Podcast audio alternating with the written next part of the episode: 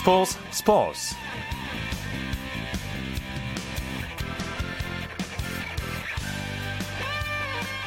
안녕하십니까 아나운서 이창진입니다. 일요일 스포츠 스포츠의 최시중 아나운서를 대신해서 오늘 하루는 제가 청취자 여러분과 함께 하겠습니다. 북한 평양에서 애국가가 울려 퍼졌고 뜨겁기는 평양 정지영 체육관의 꼭대기에서 펄럭였습니다.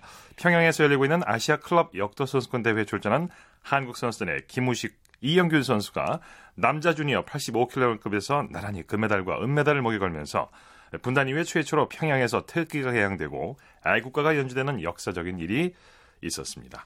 우리는 내일도 애국가 연주가 평양에서 올려 퍼지기를 기대하고 있는데요. 강력한 금메달 후보인 남자 69kg급의 원정식 선수 그리고 85kg급의 천정평 선수가 나란히 금메달 사냥에 나섭니다. 하지만 대한역도연맹이 한국 선수들의 기록과 소식을 전해 듣는 통로가 팩스로 단일화되어 있다고 합니다. 그리고 이마저도 북한에서 중국을 거쳐서 우리에게 전해지기 때문에 이 소식을 내일 바로 접할 수 있을지는 미지수라고 합니다. 자, 의미 있는 소식으로 문을 연 일요일 스포츠 스포츠 본격적으로 출발해 보겠습니다. 프로야구 경기 결과부터 알아봅니다. 스포츠 서울의 김경윤 기자와 함께합니다. 안녕하세요. 네, 안녕하십니까. 자, NC와 LG 경기는 팽팽한 투수전이 이어지던, 데요 경기 결과가 네. 나왔습니까? 네, 그 NC가 외국인 에이스 그 찰리 시렉 선수를 앞세워서 5연승을 노리던 선두 LG의 영봉패를 안겼습니다. 네. 그 NC 오늘 여보세요? 네, 네 말씀하십시오. 예, 그 NC는 오늘 잠실구장에서 9회까지 0대 0 팽팽한 접전을 펼치다가 그 9회 초 마지막 공격에서 이호준 선수의 적시타로 2대 0으로 신승을 거뒀습니다. 네. 경기를 못 보신 분들을 위해서 투수전이 어떻게 진행됐는지 자세하게 좀 짚어 주시죠. 네, LC NC 선발 투수 찰리 시덱 선수였고요. 또 LG의 선발 투수는 신재용 선수였는데요. 그 찰리 선수는 3회까지는 매 이닝 주자를 출루시켰지만 특유의 맞춰 잡는 피칭으로 위기를 잘 탈출을 했고 네. 또 4회와 5회는 그 연속 3자 범퇴를 시키면서 영의 행진을 계속했습니다. 네. 그 LG 신재용 선수도 만만치 않았는데요. 6회 투아웃까지 노히트 노런 행진을 펼치는 등 완벽한 투구를 선보였습니다. 네. 그 신재용 선수 7이닝 무실점, 또 찰리 선수는 8이닝 무실점으로 최근에 보기 힘든 팽팽한 선발 맞대결을 펼쳤습니다. 네. LG의 마운드도 탄탄했지만 NC의 선발 찰리의 활약이 대단했던 거예요. 되겠네요.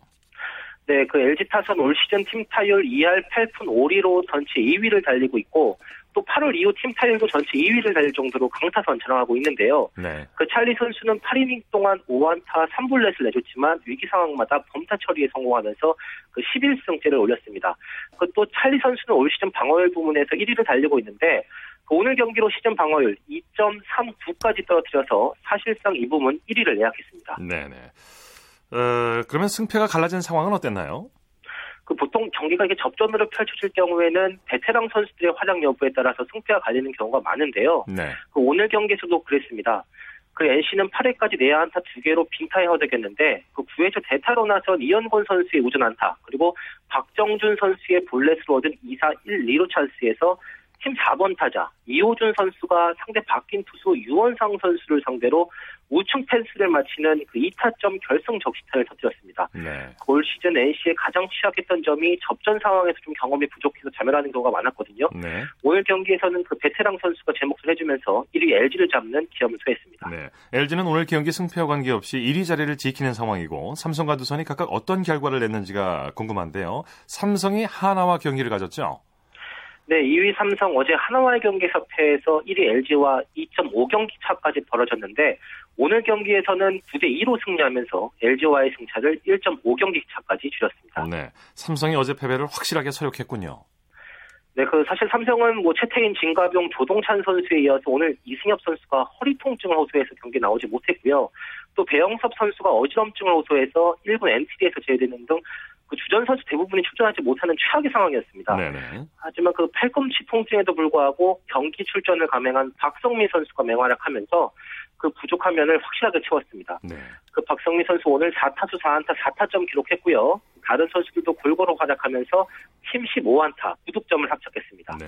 두산은 롯데와 경기를 가졌는데요. 이 경기 결과는 어땠습니까? 네, 3위 두산과 6위 롯데가 사직구장에서 한판 승부 펼쳤는데 연장 12회까지 가는 접전 끝에 6대6 무승부 펼쳤습니다. 네네. 2위 삼성의 그 한 경기 차를 보였던 3위 두산으로서는 매우 아쉬운 경기였습니다. 네. 두산이 5회까지는 뒤지다가 6회에 역전을 시켰죠? 네, 두산은 1대 3으로 뒤지던 6회에 그 이원석 선수의 2타점 적시타로 동점을 만들었고요. 또 7회에 석점을 추가하면서 6대 3 승기를 굳혔습니다. 네네. 하지만 그 9회 말 마지막 수비에서 볼넷 실책으로 만든 1사 1-3루 위기에서 그 정재훈 선수가 롯데 강민우 선수에게 통안의 중월 석점 동점 홈런을 허용하면서 승부가 연장으로 진행됐습니다. 네네. 네, 롯데로서는 선발 유먼이 예상보다 많은 점수를 내준 게 좀 아쉽겠어요. 네, 유먼 선수 올 시즌 13승 거둬서 삼성 배영수 선수와 다승 공동선도 달리고 있었는데 네.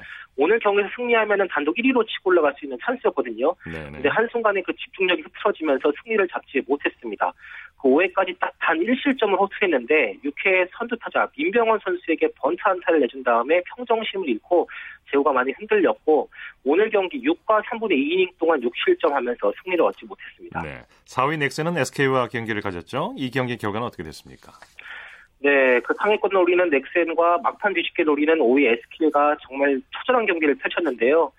결국 넥센이 어제와 오늘 모두 승리하면서 포스트 시즌 진출에 9분 응산을 넘었습니다. 네네. 그 넥센은 오늘 문학구장에서 SK를 상대로 7대 6의 신승을 거뒀습니다. 네, 두 팀이 난타전을 벌였어요. 네, 오늘 양팀 합쳐서 홈런 5개를 포함해 총 21개의 안타가 쏟아져 나왔습니다. 네네네. 먼저 불을 뿜은 건 넥센이었는데 1회 이택근, 박병호 선수가 back-to-back 홈런을 기록했고요. 네. 6회에 강정호 선수가 솔로 홈런을 치는 등 그 중심 타자들이 폭발했고요. SK도 그 박정권 선수가 3회 석점 홈런, 6회 한동민 선수가 솔로 홈런을 치면서 화끈한 타격전 양상을 보였습니다. 네. SK 선발 레이에스가 2이닝도 채 버티지 못하고 조기에 강판됐죠? 네, 레이에스 선수 올 시즌 넥센전에서 2승 무패, 방어율 0.56으로 극강의 모습 보였는데요. 4위 넥센을 끌어내려야 하는 SK로서는 이번 2연전에 사활을 걸고 그 어제 경기에서 세든 그리고 오늘 경기에서 레이에스 선수를 표적 선발 등판시키는데 모두 실패로 끝났습니다. 네. 특히 레이에스 선수가 초반 상대 중심 타선에 일찌감치 무너졌는데 1이닝 동안 홈런 2개를 포함해 6안타 6실점 기록을 했습니다. 네. 이, 그 이는 그 올 시즌 최소 이닝 동안 범한 최다 실점 기록입니다. 네. 오늘 경기 결과로 순위에 변화가 생기지는 않았죠? 네, 순위는 변하지 않았지만 승차가 더욱 좁혀졌습니다. 네네. 1위 LG와 2위 삼성은 1.5경기 차로 좁혀졌고요.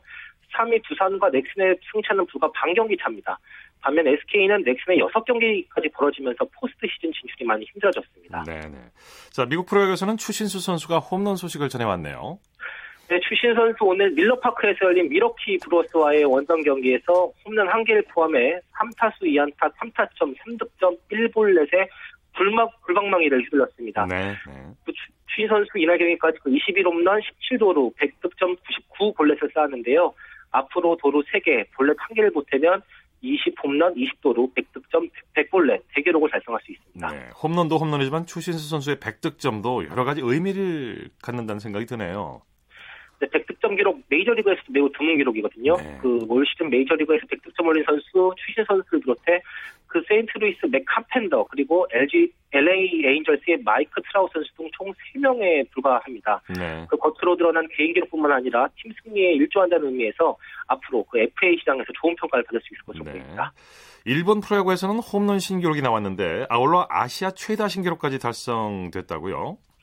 네, 일본 프로야구의 야쿠르트 스왈로우즈의 외국인 타자 그 블라디 블라디미르 발렌틴 선수가 오늘 새 역사를 세웠습니다. 네. 그 도쿄 메이지 진구구장에서 열린 한신 타이거즈와의 경기에서 1회 그리고 3회 연속 홈런을 치면서 총 올 시즌 57호 홈런을 세웠습니다. 아유, 대단합니다. 예, 네. 일본의 그 시즌 최다 홈런은 지난 1964년 왕정치 상의 선수와 2001년 터피 로즈 그리고 2002년 알렉스 카브레라 선수가 세운 55개였는데 또 아시아 기록은 많은 분들이 아시다시피 삼성 이승엽 선수가 2003년에 세운 56호 홈런이었는데 네. 이두 가지 기록을 모두 다 갈아치웠습니다. 네, 지금 2.04경기당 한 개골로 홈런 기록하고 있거든요.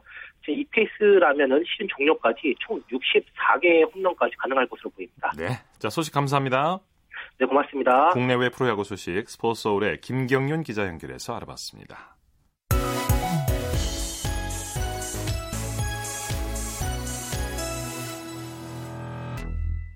축구 소식으로 이어집니다. 스포츠 동아의 윤태석 기자와 함께합니다. 안녕하세요. 네, 안녕하세요. 자, 어제 이어서 오늘도 FA컵 4강전이 있었죠. 부산 대 전북의 경기. 결과가 어떻게 나왔습니까? 예, 전북이 오늘 부산과 원정 준결승대에서 3대 1로 승리를 거두면서 어제 제주를 이긴 포항과 FA컵 결승에서 맞붙게 됐습니다. 네. 두 팀의 공방전이 재미있게 진행됐다고 하던데 경기 내용을 좀 더 자세하게 짚어주시죠. 예, 전북이 힘과 높이로 일단 부산을 공략을 했습니다. 초반에 전북이 원하는 득점이 쉽게 나왔거든요. 전반 10분 만에 이제 아크 정면에서 볼을 받은 케빈이 오른쪽으로 쇄도하는 정혁에게 볼을 내줬고요. 네. 그걸 정혁 선수가 오른발로 그 강슛으로 연결하면 선제골을 뽑아냈 습니다. 부산도 만만치 않았습니다. 빨리 수습을 해가지고요. 전반 25분에 박주, 박종호의 코너킥을 이종호가 완벽하게 헤딩으로 연결하면서 동쪽골을 넣었는데요. 후반에 전북이 전반과 아주 비슷한 상황에서 또 한 번 골을 만들어냈습니다. 역시 케빈이 그 공격의 시발점이 됐는데요. 케빈이 가운데서 내준 볼을 이번에는 이규로가 달려들면서 성공시키면서 어, 전북이 두, 두 번째 결승골을 넣었고요. 네. 전북이 막판에 부산의 공세를 잘 막아내다 후반 추가 시간에 서상민이 얻어낸 페널티킥을 레오나르도가 깔끔하게 성공시키면서 3대1로 경기를 마무리를 네. 했습니다. 전북이 팀 공격, 공격의 핵인 이동국, 이승기 선수의 공백을 잘 메웠다고 볼 수 있겠군요. 네, 맞습니다. 전북은 최근에 이제 이동국과 이승기가 빠진 두 경기에서 1무 1패로 약간 불안한 모습을 보였거든요. 네, 단판 승부에서 최강희 감독의 용병술이 좀 빛났습니다. 네. 베테랑 김상식을 이제 미드필더로 출전시켜서 중원 싸움에서 우위를 점했고요. 또 최전방에는 그동안 잘 쓰지 않았던 김신영을 투입해서 이제 케빈하고 김신영 투톱으로 힘과 높이의 축구를 구사를 했습니다. 네. 최강희 감독 용병술의 이제 하이라이트는 이규로 선수의 투입이었는데 후반 들어서 오른쪽 측면 수비수였던 김기가 빠지고 이규로를 투입했는데 투입한 지 12분 만에 이규로가 결승골을 터뜨렸습니다. 네. 오늘의 수훈 선수를 꼽으라면 어떤 선수가 될까요? 네, 방금 말씀드린 이규로입니다. 아, 이규로 선수가 최근 부상 때문에 제 컨디션이 아니었거든요. 네. 6월 달에 다쳐서 3개월 동안 재활을 하다가 볼을 한 지가 이틀이 채 안 됐다고 합니다. 네네. 어, 최강 감독이 이제 이교를 투입하면서 수비 안정화와 가감한 공격 가담 두 가지를 주문을 했는데 승부수가 적중을 했고요.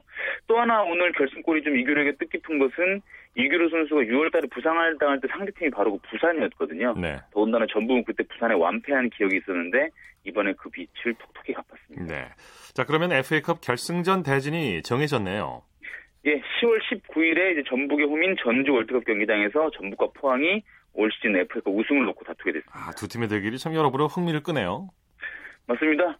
뭐 최강희 감독이 일단 설욕을 해야 됩니다. 최강희 감독이 9월 8일 이제 split round 첫 경기에서 전북이 포항 검경기에서 0대 3으로 완전히 완패를 당했거든요. 네. 굉장히 자존심 상하는 패배였는데 전북이 이번 그 포항과 리턴 매치에 아주 남다른 각오를 보이고 있는 이유 중에 하나고요. 또 지금 전북과 포항은 모두 현재 리그에서 선두 다툼을 벌이고 있거든요. 이 두 팀이 리그에서 우승을 차지할 가능성이 상당히 높고 높은 상황이기 때문에 이관왕 달성 여부에도 관심이 모아지고 있습니다. 네. 자, 유럽파 선수 소식도 좀 살펴보죠.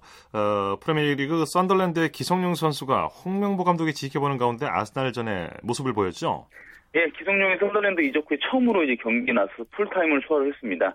어, 그 썬더랜드는 아스날한테 1대 3으로 졌고요. 이 경기에서는 홍명보 감독도 경기를 지켜봤고 또 기성용 선수의 아내인 한혜진 선수도 아, 한혜진 씨도 같이 경기를 지켜봤다고 합니다. 네, 네. 현지 언론의 평가는 어땠습니까? 예, 뭐 경기 matchday magazine부터 기성용 특별 인터뷰가 실리고 굉장히 큰 비중을 차지할 정도로 그 현지 언론의 관심이 굉장히 높았고요. 네. 경기 후 평도 그다지 나쁘지 않았습니다. 어, 썬더랜드 파울로 디카니오 감독도 이제 공식 인터뷰에서 기성용에 대해서 매우 이제 중요한 역할을 할 것이고 오늘은 후반에 약간 좀 체력이 떨어지는 모습을 보였지만 기성용 실력을 의심하지 않고 있다고 아주 큰 기대를 나타내기도 했습니다. 네. 홍명보 감독은 어떤 평가를 내렸을까요? 예, 오늘 경기가 뭐 기성 선수의 100% 기량이라고 보기는 좀 힘들 것 같고요. 중요한 거는 이제 다음 달에 있을 브라질 만리와 평가전에 과연 홍명보 감독이 기성용을 뽑냐 뽑지 않느냐 굉장히 중요한 부분이거든요. 네. 기성 선수는 오늘 경기를 통해서 이제 한 달 후에 대표팀 뽑힐 시점까지 얼마나 이제 컨디션을 회복하고 100% 경기력을 발휘하느냐가 중요할 것 같고요. 또 우리나라가 그 얼마 전 크로아티아 평가전에서 굉장히 좀 중원 싸움에 조금 고전을 했거든요. 특히 이제 뭐 힘과 높이 기술을 두루 갖춘 유럽 팀들 만나면 미드필드 장악이 상당히 중요하기 때문에 홍명호 감독도 기성용의 플레이를 보면서 아주 많은 생각을 했을 것 같습니다. 네. 박주영 선수는 이 경기 선발은 물론이고 7명의 교체 멤버에도 예상대로 빠졌다고요. 예, 뭐 박주영 선수는 예상대로 뭐 아스널에서 없는 선수, 유령 선수인 것 같습니다. 예전 18명의 출전 엔트리 아예 들지를 못했습니다. 아, 네네. 이 박주영 선수가 이런 식으로 아스날에 있는 게 아무 의미가 없다는 생각도 들고요. 또 우리 대표팀에도 전혀 도움이 되질 않죠. 맞습니다. 지금 뭐 박주영 선수는 뭐 경기에 뛰지 않고 그냥 그저 그냥 연봉만 받고 있는 그런 상황인데 네. 지금 상황은 박주영한테도 좋지 않고 우리 대표팀도 좋지 않습니다. 네. 그러니까 박주영은 빨리 뛸 팀을 찾아야 되는데요. 방법은 두 가지 두 가지 중에 하나입니다. 지금 뭐 이적이 쉽지 않은 상황에서 일단 웬거 감독에게 신임을 다시 얻어서 아스널도 경기에 나서야 되는데 사실상 요, 이 부분은 쉽지 않을 것 같습니다. 연구 네. 감독이 신뢰를 회복하기 쉽지 않을 것 같고요. 그렇다면 어떻게든 뛸 팀을 찾아서 어, 뭐 연봉을 깎고 아니면 임대로도 어떤 방식으로든 뛸 팀을 찾아야 되는데 그게 급선무가 될 것 같습니다. 네네. 박정희 게임을 뛰어야만 현재 원톱 자원 때문에 고민인 대표팀에도 숨통이 좀 튀일 것 같고요. 홍명보 감독이 이제 박정을 만나서 어, 어떤 생각을 갖고 앞으로 어떤 계획을 갖고 있는지 좀 들어보겠다 이렇게 얘기한 만큼 아마 어, 어, 어제 경기 끝나고 아마 홍 감독과 박주영이 만나지 않았을까 싶은데 심도 있는 이런 부분에서 얘기가 좀 오가지 않았을까 생각이 듭니다. 네. 독일에서는 코리안 더비가 성사가 됐죠? 예, 손흥민은 레버쿠젠 그리고 볼프스부르크의 구자철이 맞대결을 벌였습니다. 결과적으로 손흥민이 판정승을 했습니다. 레버쿠젠, 레버쿠젠이 3대 1로 이겼고요. 두 선수는 나란히 선발 출전했지만 둘 다 공격 포인트는 없었습니다. 네. 손흥민이 이제 왼쪽 공격수로 나섰고 구자철이 수정 미드필더로 출전했는데 구자철이 어제 경기에서는 굉장히 공격에 많이 가담을 하면서 경기 중에 두 선수가 좀 맞붙는 장면은 뭐 거의 많이 나오지 않았습니다. 네, 다른 유럽파들의 활약도 좀 살짝 짚어주시죠. 예, 이제 김보경과 이청용, 박지성은 선발로 출전을 했고요. 아쉽게도 세 선수가 속한 팀이 모두 이기지 못했습니다. 이제 카디프 시티와 아인트호벤은 비겼고 볼턴은 패했습니다. 네. 이제 썬더랜드 지동원 그리고 퀸즈파크 레인저스의 윤석영 그리고 독일에 있는 아우크스부르크 홍정호 선수는 결장을 했습니다. 네, 소식 감사합니다. 예, 고맙습니다. 네, 축구 소식 스포츠 동아의 윤태석 기자와 함께했고요.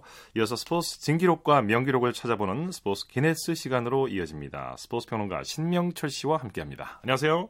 네, 안녕하십니까. 자, 오늘도 지난 시간에 이어서 축구 A매치와 관련된 기록들을 좀 살펴보도록 하죠. 네. 우리 대표팀이 이제 9월 일정은 마쳤고 10월에는 그렇습니다. 브라질과 말리를 만나게 되는데 예. 브라질과는 그동안 서너 차례 A매치가 있었죠. 네, 네 차례 A매치가 있었는데요. 모두 우리나라에서 경기가 열렸습니다. 1995년과 1997년에 0대1, 1대2로 진데 이어서 1999년 3월 잠실 올림픽 주경장에서 열린 경기에서 김도훈 선수의 결승골로 1대0으로 이겼는데 이 경기 아마 많은 분들이 기억하고 계시지 않을까요? 네. 예, 그리고 2002년 한일 월드컵을 성공적으로 치르고 난 뒤에 그해 11월, 11월이었죠. 조금 날씨 좀 쌀쌀해졌을 때 서울 월드컵 경기장에서 열린 경기에서 우리가 3대 2로 진 적이 있는데요. 이 경기도 뭐 당연히 생생하게 기억하고 네, 계시고요. 네. 네, 그렇죠. 네. 그리고 이제 거의 11년 만에 거의 11년 만입니다. 네, 우리나라에서 다시 브라질과 다음 달 경기를 하게 되겠습니다. 네. 그런데 거의 반세기 전에도 브라질과 축구 교류가 있었다면서요? 네. 그 이제 국제 축구 연맹 자료에는 이게 A 매치 경기 그 1람패 빠져 있는데요. 네.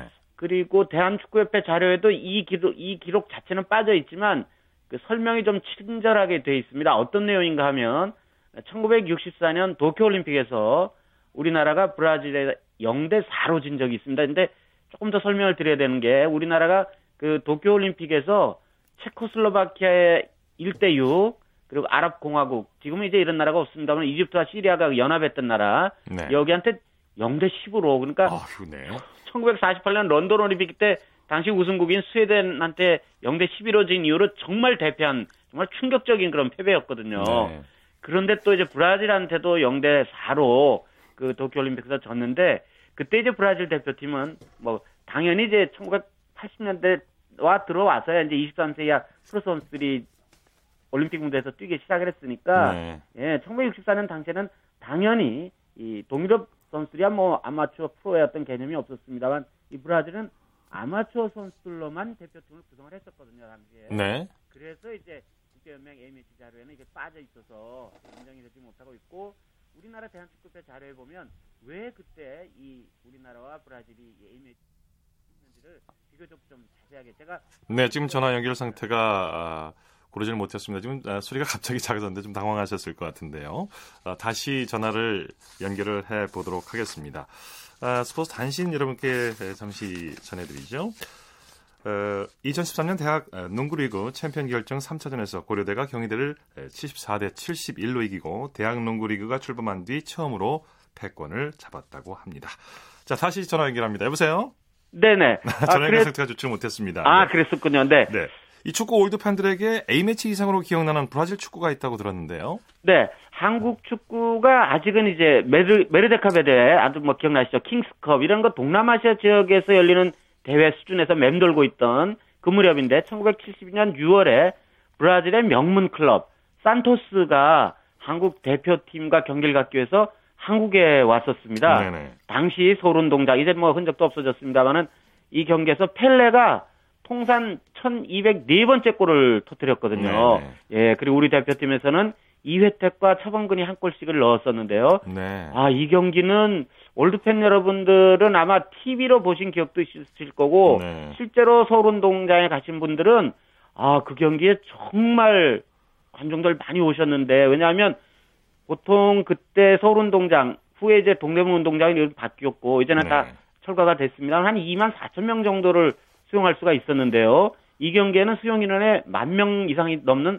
3만 5천여 명의 관중이 입장을 했어요. 그래서 네네. 네. 당시 대한축구협회하고 서울운동장 측에서 협의를 해서 관중들을 이 육상 트랙까지 내려오게 했어요. 어허. 그 서울운동장이 그 축구 전용 경기장이 아니고 축구 경기장이 있고 그 주변에 육상 400m 트랙이 있었거든요.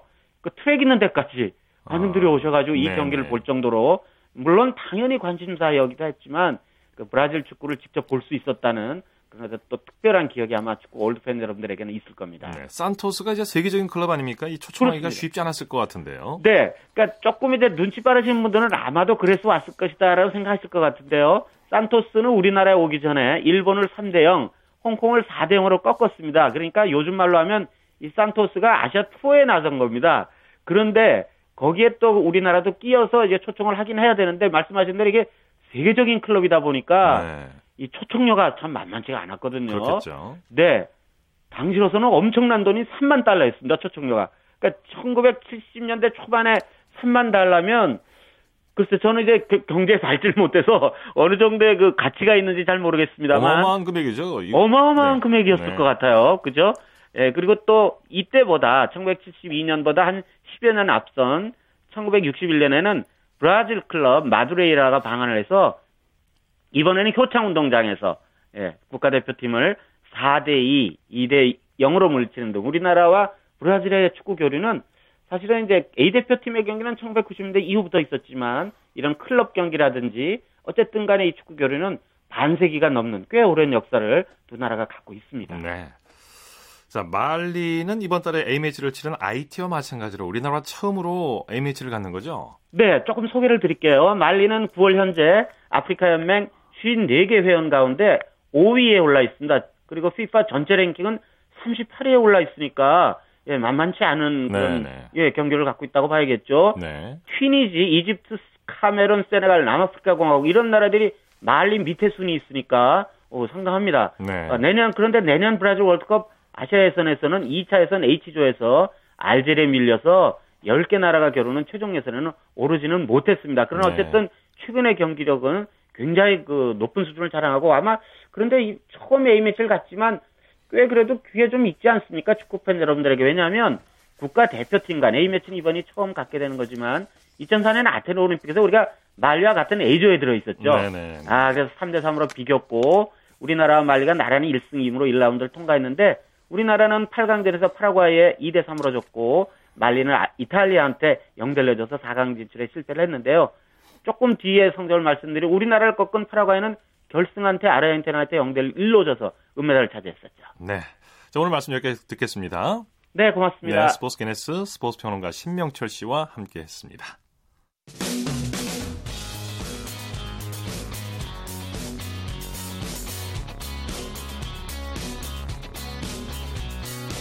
따뜻한 비판이 있습니다. 냉철한 분석이 있습니다. 스포츠 스포츠 한 주간 이슈가 됐던 스포츠계 소식을 취재 기자를 통해서 정리해보는 주간 취재 수첩 시간입니다. 경향신문의 김세훈 기자와 함께합니다. 안녕하세요. 네, 안녕하세요. 자, 오늘 주제가 아이스하키라고요. 네. 얼마 전에 이 아시아 리그가 시작된 것 같은데요. 그렇습니다. 2주 전에 아이자, 아이스하키 리그가 시작이 돼서요. 그렇죠. 예, 예, 오늘 이번 오늘까지 이제 2주차 경기가 진행되고 있는데요. 네. 아시아 하키 리그 좀 낯섭니다. 잠깐 좀 설명을 드리면은 2003년 처음으로 시작이 됐어요. 아, 그때는 물론 우리나라가 없었습니다. 일본에 시작 시작이 됐는데 그때부터 이제 조금씩 조금씩 팀 수를 팀 수를 늘려서요. 지금은 한국 3개 팀, 그리고 일본 4개 팀, 중국 1개 팀 이렇게 8개 팀이 참가를 합니다. 네. 그래서 팀당 42경기씩의 정규리그를 치르고 나서 상위 4개 팀이 오전 3선승제로 플레이오프를 치르게 되죠. 네. 그래서 우승팀을 가리는 리그입니다. 네. 우리나라에서는 아직까지도 아이스하키 하면 조금 생소해하는 분들이 계시거든요. 네, 그렇습니다. 소개를 좀 해주시죠. 네, 뭐 잠깐 소개를 드리면은 일단 몇 명이 하냐 그거부터 아마 좀 잘 모르시는 분들이 많이 계실 겁니다. 어, 골키퍼, 어, 아이스하키에서는 골리라고 하죠. 네. 골리가 한명 있고, 그리고 필드 플레이어가 다섯 명입니다. 그래서 여섯 명이 해서 이제 경기를 하게 되고요. 워낙 체력적으로 너무 힘든 경기예요. 그렇죠. 그러다 보니까 예, 다섯 명이 한 2분, 3분 정도 뛰고 나서 선수가 아주 수시로 자유롭게 교체가 됩니다. 1피리어드가 20분씩 해서 3피리어드를 해서 승부를 가리는 그런 식이죠. 네.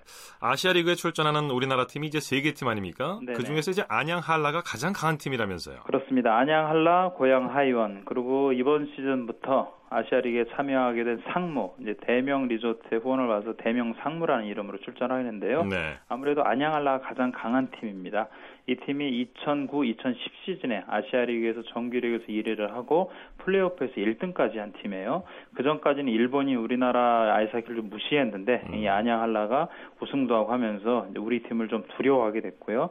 그다음에 고양 하이원 팀이 있는데 이 팀은 우리나라에서는 좀 안양한라에 좀 많이 뒤져 있었습니다. 네. 그리고 과거까지는 승부욕이 좀 많이 떨어진다, 더 만일하다 이런 평가도 있었지만 올 시즌 들어서는 지금 안양한라라면 타도해 보겠다고 힘을 내고 있는 상태고요. 그렇군요. 예, 그리고 상무가 이제 작년에 동계부대를 창설을 했죠. 평창올림픽 준비하는 것 창설을 했고 대명 리조트 후원을 하면서 대명 상무가 올 시즌부터 목동을 홈으로 쓰면서 아시아 리그에 참가를 했죠. 네.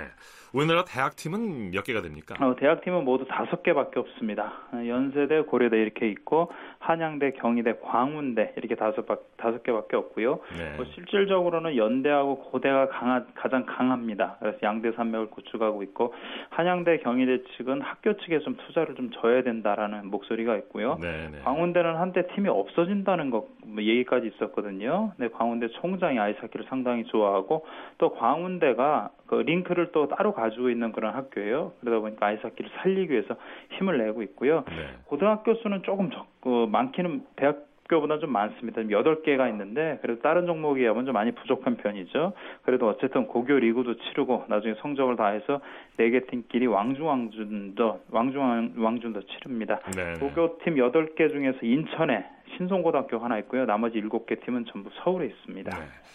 아무래도 이제 아이스하키를 처음 시작하려면 여러 가지 좀 음, 어려움이 있죠. 네, 그렇습니다. 일단은 링크를 사용해야 되기 때문에요. 네. 대관료나 이런 게 들어가니까 아마 어릴 때 학부모들이 어린이를 우리 자녀들을 아이스하키를 시키려고 하면 비용적인 면에서 상당히 많이 들어갑니다. 네, 그리고 네. 또 플레이어 장비가 뭐 스틱도 있고요, 헬멧이나 스케이트 보호 장구 이런 것만 하면은 뭐 아무리 좀 싸게 마련을 한다라고 해도 100만 원 정도가 들어가거든요. 네, 그리고 네. 골리 장비는 뭐 그거보다 훨씬 더 비싸고요. 네, 네. 그러다 보니까 아이스하키를 처음 시작하는 게 일단 주로 좀 부유층 자녀 중심으로 진행되는 것도 맞고 또 아무래도 아이스하키가 좀 겨울 스포츠다 보니까 여름에 그만큼 접할 기회도 적고 하니까요. 처음에 아이스하키 시작하는 데는 좀 적지 않은 제약이 있죠. 네. 국내에서는 뭐 좀 생소한 종목이지만은 미국이나 캐나다 같은 국제 무대에서는 아주 인기가 높죠. 네, 그렇습니다. 뭐 뭐 유럽 같은 경우는 뭐 네. 리그가 상당히 활성화돼 있고요. 캐나다나 미국 이런 데서 아이스하키 리그가 지금 상당히 진행이 잘 되고 있고 네. 무엇보다도 올림픽을 보면 알 수가 있어요. 어, 올림픽의 밴쿠버 올림픽 입장 수익 중에서 가장 많은 수익을 올린 게 바로 아이스하키입니다. 네. 45% 정도의 수익이 올렸거든요. 45%요? 네. 네. 그 전에 토리노 토리노 올림픽에서는 한 35% 정도가 됐어요. 네. 그러니까 점점 더 올라가고 있습니다. 음. 그러니까 우리나라에서는 아이스하키를 접하기도 좀 어렵고 제한적 제한 제한도 많이 있고 하지만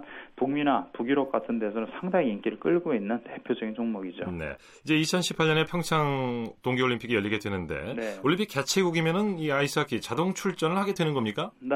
근데요 안타깝게도 이 개최국 출전권이 없습니다. 아 그렇군요. 네, 2006년도 토리노 대회까지는 있었어요. 근데 2010년도 밴쿠버 올림픽에서는 개최국 자동 출전권이 없습니다. 네, 네. 이번에 내년 2월에 열릴 소치에서도 역시 없고요. 근데 뭐 밴쿠버가 있는 뭐 캐나다라 든지 러시아는 아이스하키를 상당히 잘하거든요. 네. 이선 이 팀들이 올림픽에 출전하는데 별 문제가 없는데 우리 랭킹 20위권 박입니다. 그래서 어. 우리가 랭킹에 들어가서 올림픽에 출전하는 건 쉽지는 않은데요. 네. 긍정적인 거는 일단은 그 국제 아이스하키 연맹 측에서 한국 쪽이 아무래도 개최국이다 보니까 출전을 하기 위해서 노력을 하고 있어요. 그래서 세계 랭킹이 18위 안에 들어오면 출전권을 주겠다 이런 네. 얘기가 있는데 우리나라에서 내년 4월에 세계 선수권 대회가 열리게 됩니다. 네.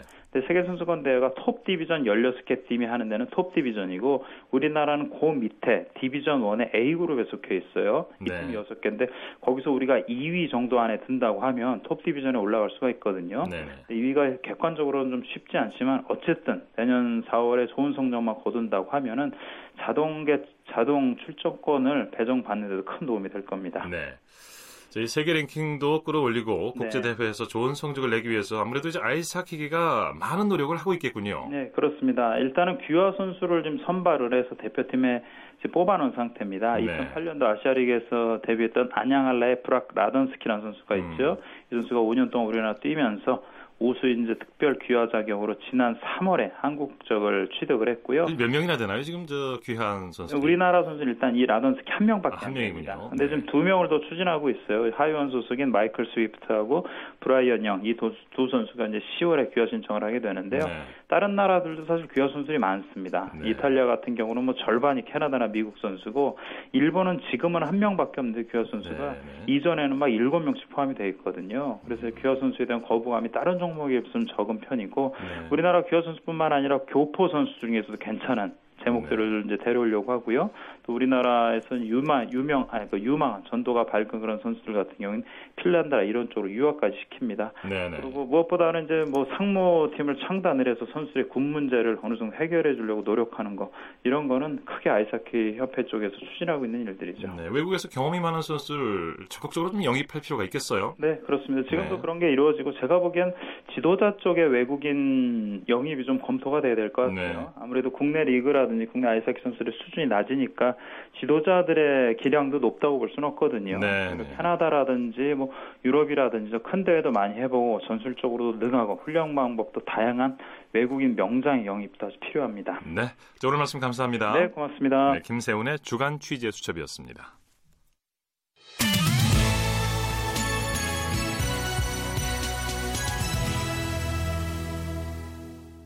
스포츠를 만드는 사람들 시간입니다. 유지희 리포터와 함께합니다. 어서 오십시오. 네, 안녕하세요. 오늘 어떤 분들을 만나고 오셨습니까? 네, 리틀 야구의 매력에 푹 빠져서 4년째 심판을 보고 있는 리틀 야구의 유일한 여자 심판 김혜란 씨를 제가 만나봤는데요. 네네. 네. 김혜란 씨는 체육학과를 나온 뒤에 야구를 워낙 좋아해서 이 심판 교육을 이수했는데 그 교육 과정 중에 초등학생들 경기인 리틀 야구가 있다는 걸 알게 됐다고 합니다. 네네네. 네, 네. 그래서 1지망, 2지망, 3지망 모두 리틀 야구를 지원했다고 하는데요. 음. 지금까지 심판 심판을 본 경기 수가 천 경기가 넘는다고 아이고, 합니다. 네.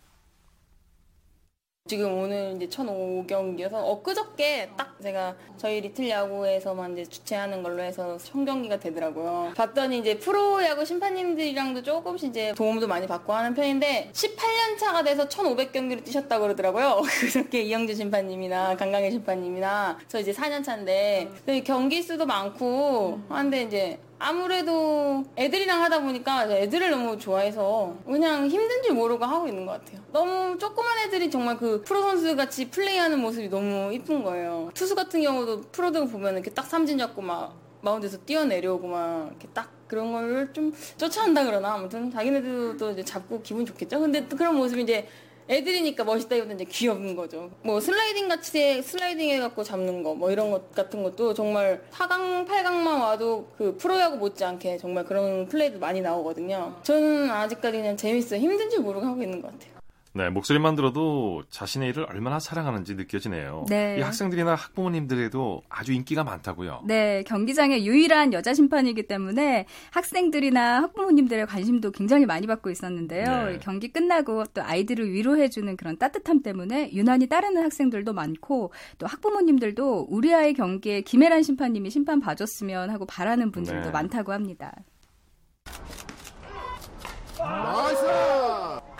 동민이 화이팅! 동민이 화이팅! 나이스 나이스 나이스 나이스 나이스 그렇지 잘했어 하나씩 하나씩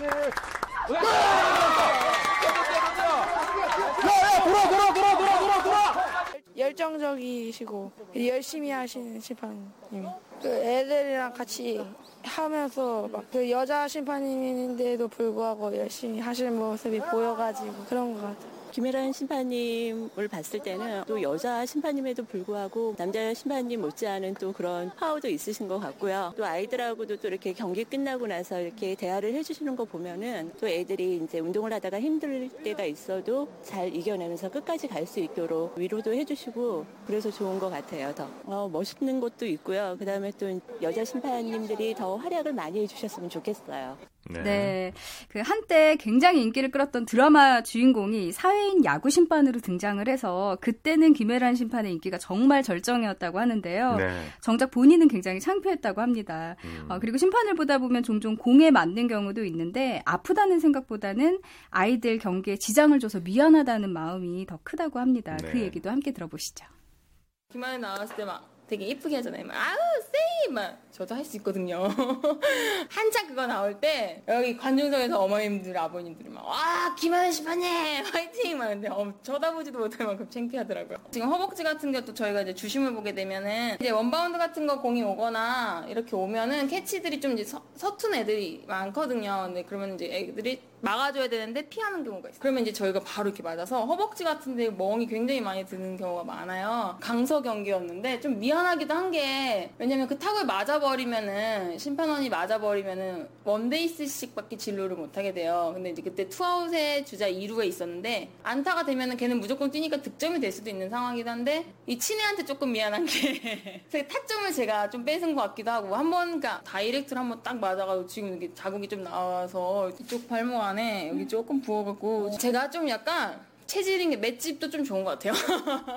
네. 네. 리틀 야구도 사회인 야구처럼 본인이 좋아서는 경우가 많죠. 네, 거의 그렇다고 하더라고요. 특히 네. 이제 리틀 야구 같은 경우에는 자기 직업으로 삼기에는 좀 힘들다고 하고요. 이 야구가 정말 좋아서 봉사 차원에서 하는 경우가 많은데요. 네. 이 심판들이 시즌 전에는 관중석 의자 물청소도 직접 하고 아. 또 경기가 끝나면 더가웃도 정리하고 마운드 공사할 때도 나와서 일을 한다고 하고요. 또 네. 장비 깔고 하는 일들도 심판들이 직접 나와서 아, 하고 있다고 합니다. 네. 김혜란 심판 같은 경우 이제 올해 4년 차기 때문에 처음 심판받던 아이들이 고1 이제 올라간다고 하는데요. 앞으로 이 아이들이 프로야구 뭐 잠실이나 목동에서 뛰는 모습 상상만 해도 뿌듯하다는 얘기를 했고요. 네. 이 자신의 일을 향한 열정이나 또 유쾌하고 활기찬 모습을 보았을 때 어느 드라마 속 여주인공 만큼 참 사랑스럽다라는 생각이 들었습니다. 네, 스포츠를 만드는 사람들 유지희 리포터와 함께했습니다. 스포츠 단신 전해드립니다. 역전의 여왕 김세영 선수의 돌풍이 한국 여자 프로그램 투어 시즌 두 번째 메이저 대회에서도 몰아쳤습니다. 공동 선두보다 두 타 뒤진 공동 3위에서 출발한 김세영은 합계 9원도파로 챔피언주의 전인지 한송이를 한타차로 따돌리고 시즌 세 번째이자 생애 첫 메이저 대회 우승컵을 들어 올렸습니다. 스포츠 스포츠 오늘 준비한 소식은 여기까지입니다. 내일은 다시 9시 35분에 이광영 아나운서가 여러분을 찾아뵙습니다. 이창진이었습니다. 안녕히 계십시오.